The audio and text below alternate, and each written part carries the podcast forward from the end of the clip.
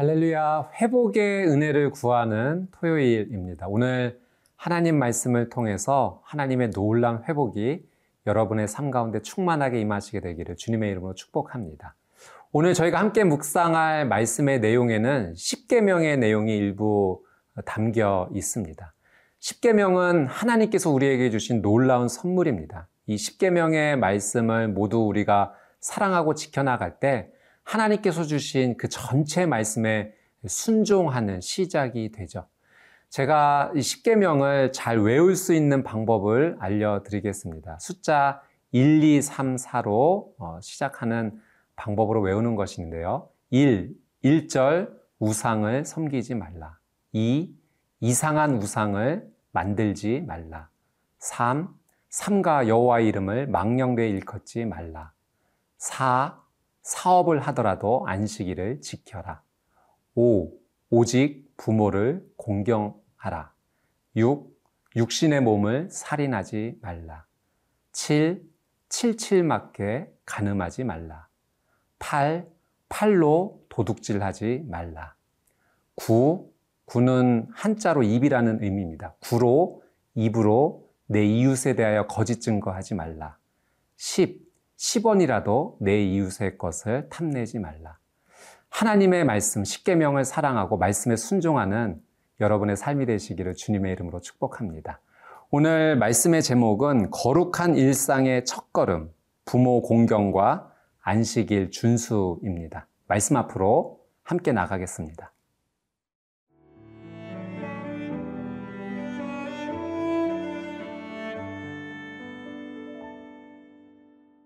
레위기 19장 1절에서 10절 말씀입니다.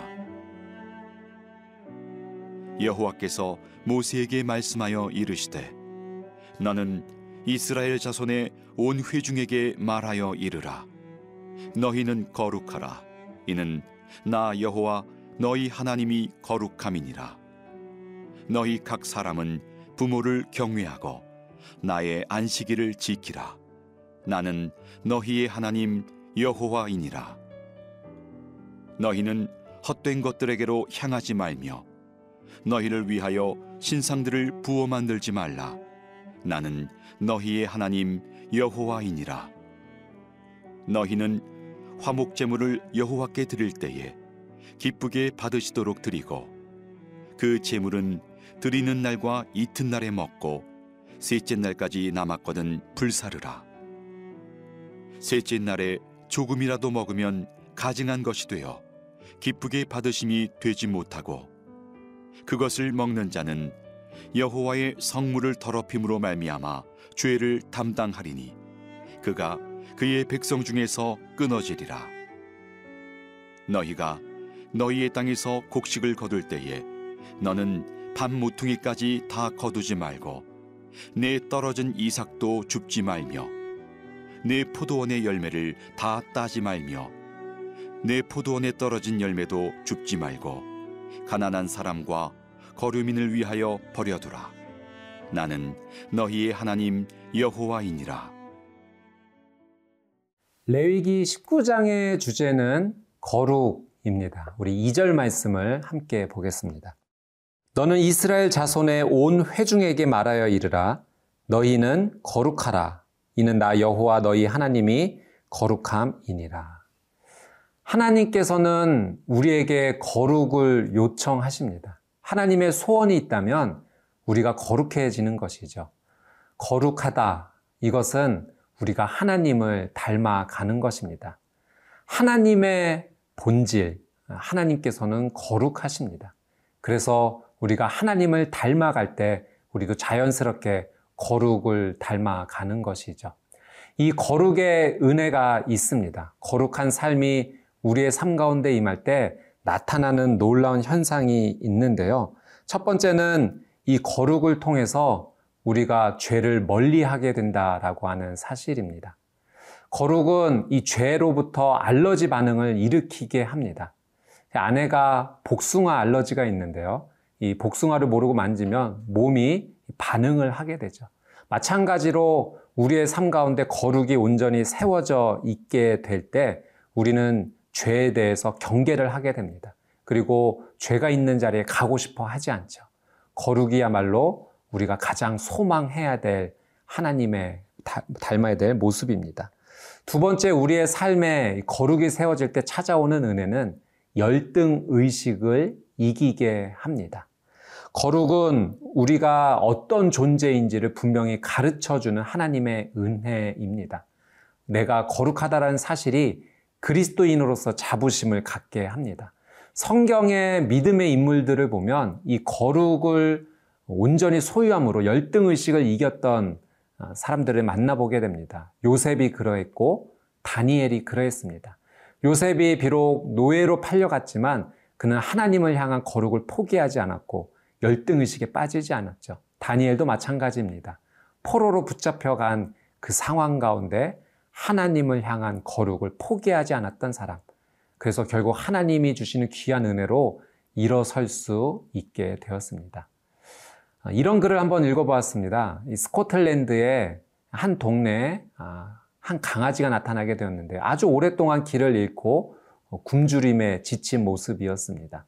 근데 가만히 보니 그 강아지의 목에 이름표가 하나 있는 것입니다. 아, 주인을 찾아주고자 그 이름표를 확인해 보았더니 그 강아지의 이름은 밥스라는 이름이었고 그 밑에 한 문장이 더 적혀져 있었다고 합니다. 아, 나는 이 나라의 왕의 개입니다. 라는 것이었죠. 알고 봤더니 이 왕의 개였는데 길을 잃어버리고 방황했던 것입니다. 왕에게 무사히 돌아가 다시 보살핌을 잘 받았다고 합니다. 이 왕과 그 강아지를 연결시켜 주었던 것이 이름표입니다.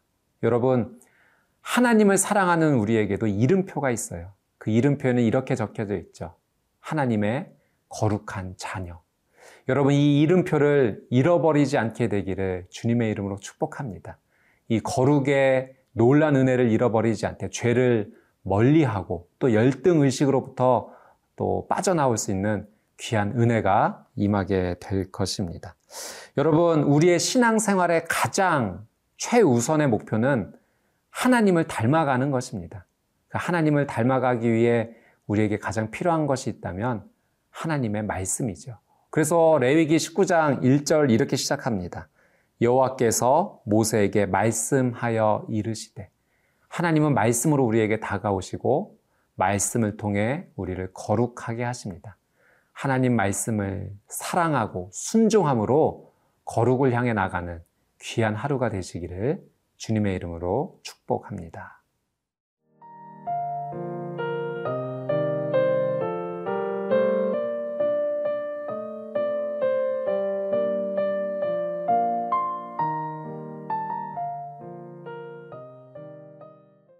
예, 오늘 본문 3절에서 10절의 내용은 하나님께서 우리가 거룩한 삶을 살기 위해서 다섯 가지 정도 우리에게 권면해 주시는 말씀입니다. 우리 3절 말씀을 한번 읽겠습니다. 너희 각 사람은 부모를 경외하고 나의 안식일을 지키라. 나는 너희의 하나님 여호와이니라. 우리가 거룩한 삶을 살기 위해서 하나님께서 첫 번째로 우리에게 주신 권면은 부모를 경외하라입니다. 이 내용은 10계명의 5계명에 해당하는 말씀이죠. 아, 부모를 경외하라 해서 경외는 존경과 헌신을 의미합니다. 하나님께서 부모님을 사랑하고 존경하라라고 하는 것은 하나님께서 우리 부모님에게 주신 권위가 있기 때문에 그렇습니다. 그래서 부모님을 사랑하는 것의 시작이 결국은 하나님의 사랑으로 이어지는 것이죠. 우리를 낳아주시고 길러주신 그 부모님의 사랑을 기억하고 또 존중하고 또 사랑으로 함께하는 것, 이것이 거룩의 시작입니다. 또 두 번째는 하나님께서 안식일을 지켜라 말씀하십니다.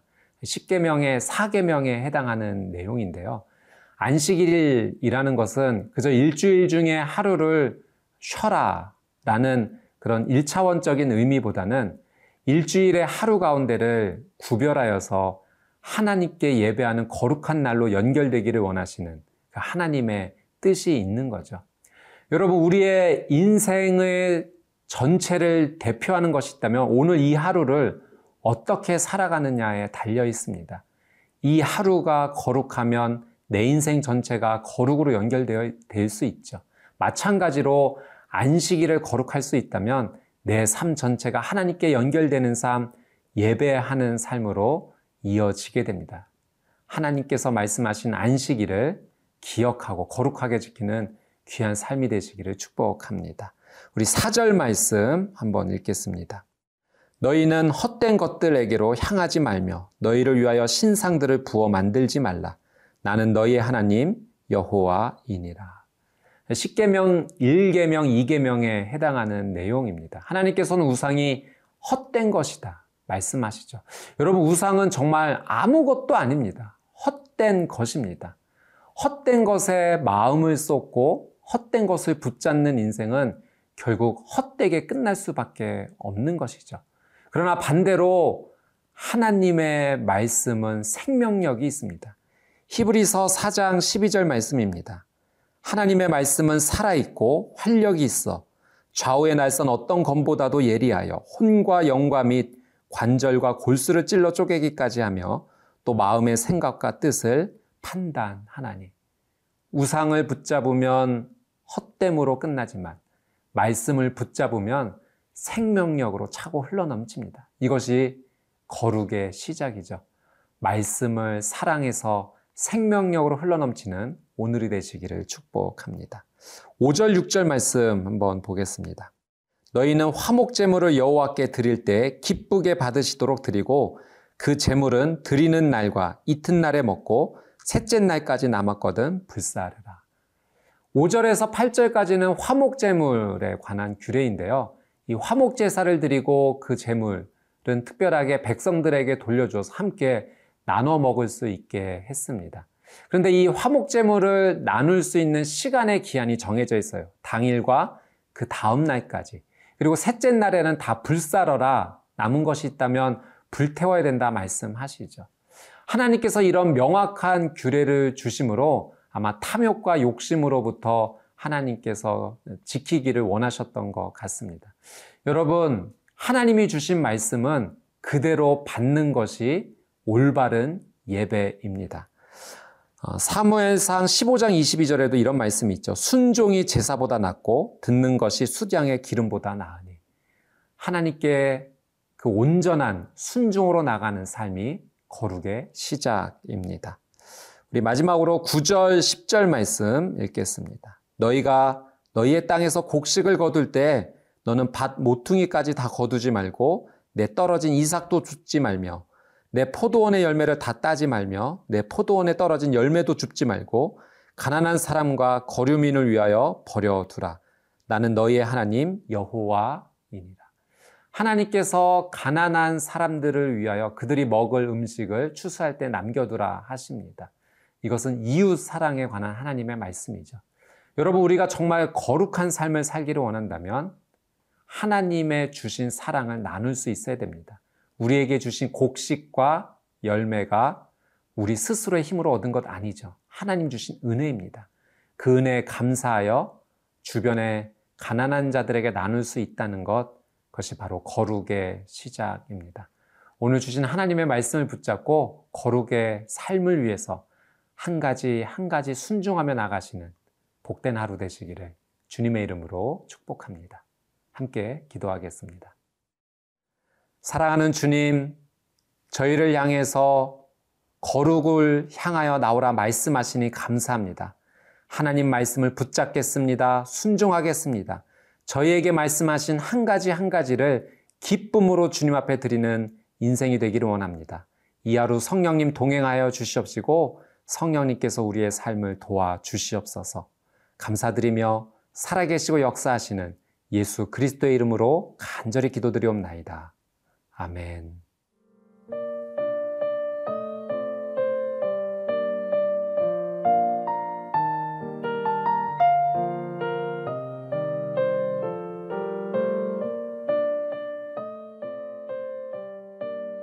이 프로그램은 시청자 여러분의 소중한 후원으로 제작됩니다.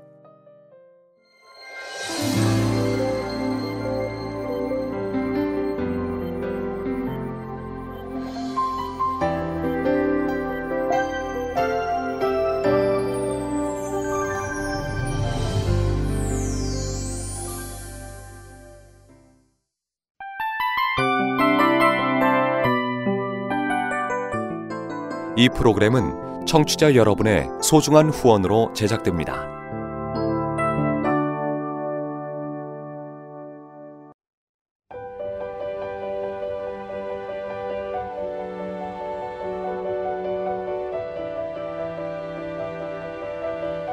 세상에는 수많은 교회들이 있지만 더 깊이 있는 말씀 강해를 찾기 위해 크기로만 교회를 선정하지 않습니다. 보다 좋은 영적 콘텐츠를 더 많이 나누기 위해 방송비를 받지 않습니다. 1년 365일 복음만 전하고 싶어서 우리는 광고를 하지 않습니다. 온누리의 복음을 땅끝까지 CGN TV와 함께 땅끝 선교사가 되주세요.